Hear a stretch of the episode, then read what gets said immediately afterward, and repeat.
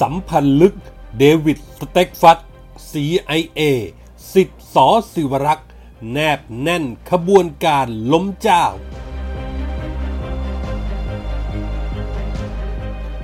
ลุงดอนลุงตู่รู้หรือยัง เขาว่า Agent H คือระดับบิ๊กสหรัฐ ในแชทหลุดชักศึกเข้าบ้านของแกนนำม็อบสามนิ้ว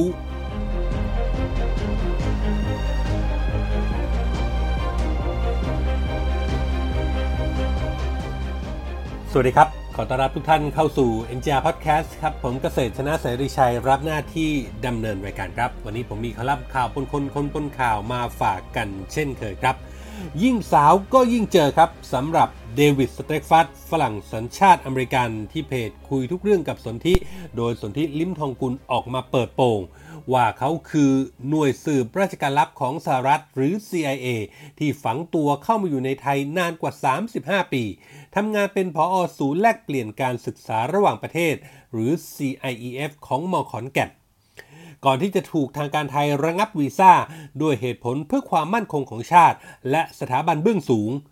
โดยโลกโซเชียลได้แชร์ภาพของเดวิดสเตรกฟัตที่เคยถ่ายรูปร่วมกับบุคคลต่างๆ สะท้อนให้เห็นถึงความสัมพันธ์เชื่อมโยงทางการเมือง และการเคลื่อนไหวของกลุ่มที่เป็นปฏิปักษ์ต่อสถาบันเบื้องสูงของไทยของเขาและบุคคลเหล่านั้น อาทิชาญวิทย์เกษตรสิริ อดีตอธิการบดีมหาวิทยาลัยธรรมศาสตร์ ที่ว่ากันว่าเป็นผู้สนับสนุนอยู่เบื้องหลังการเคลื่อนไหวของแกนนำม็อบคณะราษฎร ที่ถูกดำเนินคดีหมิ่นสถาบันอยู่ในขณะนี้ปวินชัชวาลพงศ์พันธ์นักวิชาการประจำสถาบันเอเชียตะวันออกเฉียงใต้ศึกษามอโตเกียว ผู้ก่อตั้งเพจ Facebook กลุ่ม Royalist Marketplace ตลาดหลวง รวมทั้งเป็นบุคคลหลบหนีคดีความผิดมาตรา 112 อีกด้วย รวมถึงแอนดรูว์แมกเกรเกอร์มาร์แชลอดีตนักข่าวรอยเตอร์ ซึ่งถูกแจ้งความดำเนินคดีในประเทศไทยหลายคดี จากการโพสต์ข้อความผ่าน Facebook แอนดรูว์แมกเกรเกอร์มาร์แชลโจมตีประเทศไทย รวมถึงสถาบันพระมหากษัตริย์อยู่บ่อยครั้ง ต่อมาครับ Facebook ของปราดสามสีได้โพสต์ข้อความว่า เมื่อวันก่อนข้าพเจ้าเคยบอกมาตลอดว่าสิวรักษ์เนี่ยคือ CIA ขณะหนังสือ Exclusive Intelligence Review หรือ EIR โดย Lyndon S. LaRoche ก็ยังระบุเอาไว้ชัดเจนว่าเป็นสายลับที่คอยปลุกปั่นคนไทยมาช้านาน เดวิดสเตรกฟัสจากมูลนิธิ CIEE โดนถอนวีซ่าทั้งๆที่อยู่เมืองไทยมา 35 ปี ทั้งที่ตนเองทำดี สอนหนังสือในมอขอนแก่น จะบอกให้นะครับ เดวิดสเตรกฟัสนั้นเป็นคนก่อตั้งอีสานเรคคอร์ด ร่วมกับภรรยาชาวไทยที่เป็นบอกอของอีสานเรคคอร์ดนั่นแหละ และเป็นคนสนับสนุนไผ่ดาวดินเข้าสู่วงการเมือง เดวิดสเตรกฟัสดันบอกปัดว่าไม่ใช่ CIA แต่รับเงิน NED หรือ Net ก็คือแปลว่า รับเงิน CIA นั่นแหละ และก็สารภาพกันออกมาเองว่าเดวิดสเตกฟัตนั้นเป็นสิทธิ์ของสอสิวรักษ์นั่นไง คือให้ตายสิ CIA ไม่เอี่ยวก็บ้าแล้ว จะบอกให้นี่แค่ตัวเดียวนะ จริงๆ ยังมีอีก เมื่อเพจดังโพสต์แบบนี้ก็ยิ่งชัดครับ ขยายความกันอีกสักนิดว่าเดวิดสเตรกฟัตคนนี้ ตลอดหลายปีที่ผ่านมาอยู่ที่เมืองไทย อาศัยคราบนักวิชาการด้านประวัติศาสตร์การเมือง แสดงความเห็นทางการเมืองผ่านสื่อมวลชน ต่างประเทศและไทยอยู่บ่อยครั้งส่วนใหญ่เป็นประเด็นด้านสิทธิมนุษยชน มีงานด้านวิชาการ โดยเฉพาะด้านการเมืองประวัติศาสตร์มาอย่างยาวนาน มีบทความและหนังสือพิมพ์ และหนังสือตีพิมพ์กับสำนักพิมพ์ระดับโลก อาทิ The Truth on The Truth on Trial in Thailand ซึ่งเป็นหนังสือเกี่ยวกับการเมืองไทย วิพากษ์วิจารณ์ปัญหาความไร้เสถียรภาพทางการเมือง การใช้ความรุนแรงในทางการเมือง ปัญหาสิทธิเสรีภาพ หลังจากการรัฐประหารของทหารไทยในปี 2006 ปัญหาความอายุติธรรมทางกฎหมายของไทยในโลกสมัยใหม่ การใช้กฎหมายอาญามาตรา 112 ที่ตีพิมพ์กับสำนักพิมพ์รูทเลตในปี 2011 รวมถึงเป็นผู้ดูแลสำนักข่าว The อีสานเรคคอร์ดพูดถึงเดอะอีสานเรคคอร์ดกำลังเป็นประเด็นว่าภรรยาชาวไทยคือวิทย์หาไทยรัฐพหลทัพ ที่เป็นผู้ร่วมก่อตั้งกับเดวิดและรับหน้าที่เป็นบอกอด้วยนั้น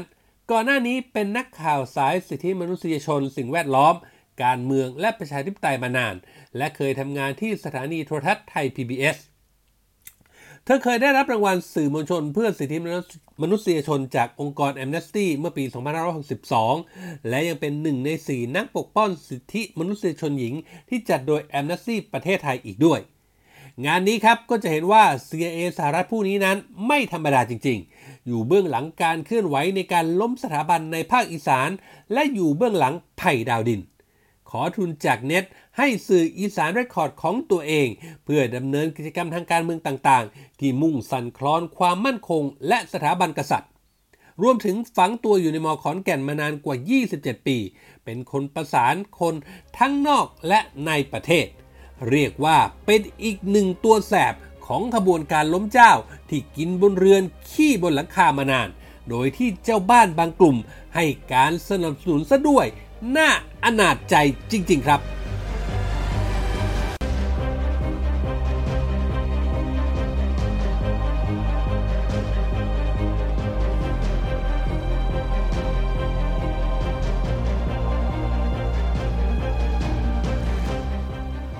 กลายเป็นประเด็นร้อนครับหลังมีแชทหลุดของนางสาวชนทิชาแจ้งเร็วหรือลูกเกดแกนนำกลุ่มฟื้นฟูประชาธิปไตย หรือที่เป็นภาษาอังกฤษว่า Democracy Restoration Group หรือตัวย่อว่า DRG และกลุ่มคณะราษฎร เมื่อสงสัยกันว่าบุคคลที่ใช้ชื่อในแชทว่า Agent H นั้นคือใคร ว่ากันว่าจุดเริ่มต้นของเรื่องครับ มาจากกรณีที่เมื่อวันที่ 16 เมษายน 2564 โลกโซเชียลได้มีการเผยแพร่แชทการสนทนา โดยว่าเป็นแชทของลูกเกดชนทิชา ที่พูดคุยกับชาวต่างชาติ ที่ใช้ชื่อในไลน์ว่า Agent H เป็นการรายงานสถานการณ์ความเคลื่อนไหวในประเทศไทยของม็อบ 3 นิ้ว ต่อมาลูกเกดได้โพสต์ข้อความปฏิเสธว่า เรื่องแชทเป็นข้อมูลเท็จ เป็นการหมิ่นประมาทเธอ อ้างว่าเป็นแค่คนทำงานในวงการสิทธิมนุษยชนธรรมดาธรรมดา ไม่ได้มีอิทธิพลอะไรที่ขนาดจะไปเรียกร้องให้ต่างชาติมาแทรกแซงเมืองไทยได้ ไม่มีใครใช้แชทไลน์คุยกับสถานทูตหรอก แต่กระนั้นหลายคนก็ตั้งข้อสังเกตและจับผิดว่าคำปฏิเสธว่าเป็นแชทปลอม แต่กลับยอมรับว่า Agent H เป็นคนของสถานทูตสหรัฐซะอย่างนั้นขณะที่ตามติดมาติดติดอีกชุดหนึ่งก็คือ แชทหลุดนี้ยังเป็นบทสนทนาระหว่างลูกเกดกับ Agent H ที่เร่งเร้าอยากให้สถานการณ์การชุมนุมในไทยเกิดความรุนแรงขึ้น โดยต้องทำให้มีประชาชนเสียชีวิตแบบเมียนมาเพื่อที่จะกดดันให้พลเอกประยุทธ์จันโอชานายกรัฐมนตรี คุมสถานการณ์ไม่ได้ พร้อมกับทิ้งท้ายว่า หากภารกิจสำเร็จจะยอมจ่ายไม่อั้นมีการตั้งข้อสังเกตในแชทของลูกเกดชนทิชา และเอเจนต์เฮดนั้น มีความสนิทสนมกันเป็นอย่างมาก จากการที่มีการส่งสติกเกอร์ มีการส่งรูปภาพ ข้อความเสียงให้กัน และมีการทักทายกันแบบเป็นกันเอง จากแชทหลุดลูกเกดและ Agent H มีการตั้งข้อสังเกตอีกว่า มีการวางแผนกันเป็นอย่างดี มีการตั้ง code name สัญลักษณ์เป็นตัวเลข 56789 แทนความหมายคนที่ control อยู่ นอกจากนี้ Agent H ยังได้ยกนิ้วชื่นชมเอมมี่ที่ก่อเหตุเผาพระบรมฉายาลักษณ์จนถูกจับกลุ่ม โดยชลธิชาได้ตอบกลับว่าอาจจะมีม็อบมาเพิ่มขึ้นอีก และสถานการณ์จะรุนแรงขึ้นเรื่อยๆ จากข้อสงสัยดังกล่าว Agent H คือใคร ปรากฏว่ามีข้อมูลจากโซเชียลในเวลาต่อมาบอกว่า ภาพที่อยู่ในไอคอนแทน Agent H มีความคล้ายกับใบหน้าของเฮนรี่เรกเตอร์ตำแหน่ง Senior Diplomatic Advisor หรือที่ปรึกษาทางการทูตอาวุโส ที่มีความเชี่ยวชาญพิเศษด้าน Democratic Transition Southeast Asia Engaging Fragile and Post-Conflict State ของสหรัฐ ขณะที่เบอร์โทรศัพท์ที่ปรากฏในแชทนั้น เป็นของฟอร์ดทัตเทพ เรืองประภัยกิจเสรี หนึ่งในแกนนำม็อบ 3 นิ้วที่หลบหนีไปยังต่างประเทศเรียบร้อยสำหรับประวัติของเฮนรี่เรกเตอร์นั้น เข้าร่วมกับ Daniel K. Inouye Asia Pacific Center for Security Studies หรือ DKI APCSS ในเดือนกันยายน 2563 ในตำแหน่งที่ปรึกษาอาวุโสทางการทูตหรือ SDA หลังจากดำรงตำแหน่งหัวหน้าแผนกการเมืองที่สถานทูตสหรัฐในกรุงเทพเป็นเวลา 3 ปี Henry Rector เป็นสมาชิกอาวุโสของกระทรวงการต่างประเทศ โดยดำรงตำแหน่งที่ปรึกษาหรือเทียบเท่าทหารยศพันเอกพิเศษ ก่อนหน้าที่จะได้รับมอบหมายในกรุงเทพ เขาดำรงตำแหน่งรองที่ปรึกษาทางการเมืองที่สถานทูตสหรัฐในแบกแดด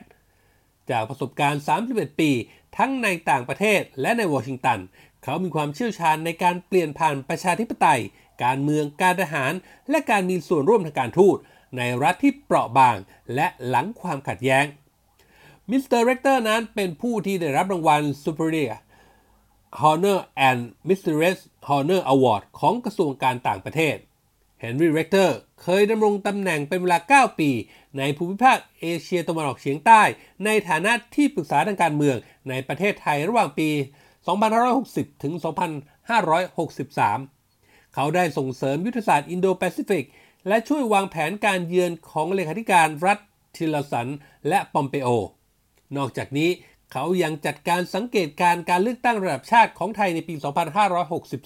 2562 ถ้ายังจำกันได้ครับมิสเตอร์เรกเตอร์คนนี้เป็นคนคนเดียวกับคณะผู้แทนต่างชาติ 12 คน เจ้าหน้าที่อุปทูตสหรัฐ ที่ธนาธรจึงรุ่งเรืองกิจเชิญให้มาสังเกตการณ์ ทั้งคดีของตัวเองที่เดินทางไปให้ปากคำกับสอนอปทุมวันเมื่อปี 2562 และกรณีพรรคอนาคตใหม่ถูกตัดสินคดีการเมือง เขาว่ากันว่าที่สุดของแชทหลุด ลูกเกดเอเจนต์เฮดคนที่เอ่ยถึงจะใช่เฮนรี่เรกเตอร์หรือไม่ก็ตาม แต่สายข่าวและชาวโซเชียลก็พาเชื่อกันว่า นี่คือข้อพิสูจน์ถึงความจริงที่ว่าม็อบสามนิ้ว และขบวนการปลุกปั่นความมั่นคง และล้มสถาบัน ต่างมีต่างชาติคอยแทรกแซงและสนับสนุน โดยมีคนไทยเป็นคนชักศึกเข้าบ้าน งานนี้ลุงดอนประมัติวินัย รองนายกรัฐมนตรี และรัฐมนตรีว่าการกระทรวงการต่างประเทศ รวมถึงลุงตู่พลเอกประยุทธ์จันโอชา นายกรัฐมนตรี รู้กันหรืออยังครับ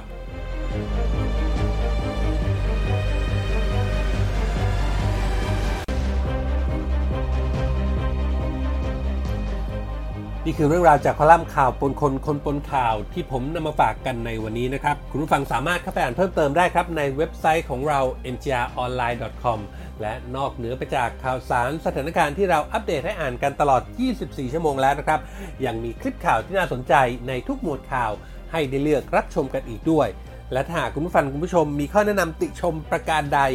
ทิ้งคอมเมนต์ไว้ได้ในท้ายข่าวเลยครับ ทุกคอมเมนต์ทุกความเห็นจะเป็นกำลังเป็นแรงใจให้พวกเรานำไปปรับปรุงพัฒนาผลงานให้ออกมาเป็นที่ถูกต้อง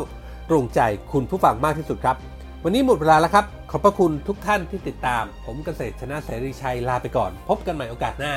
สวัสดีครับ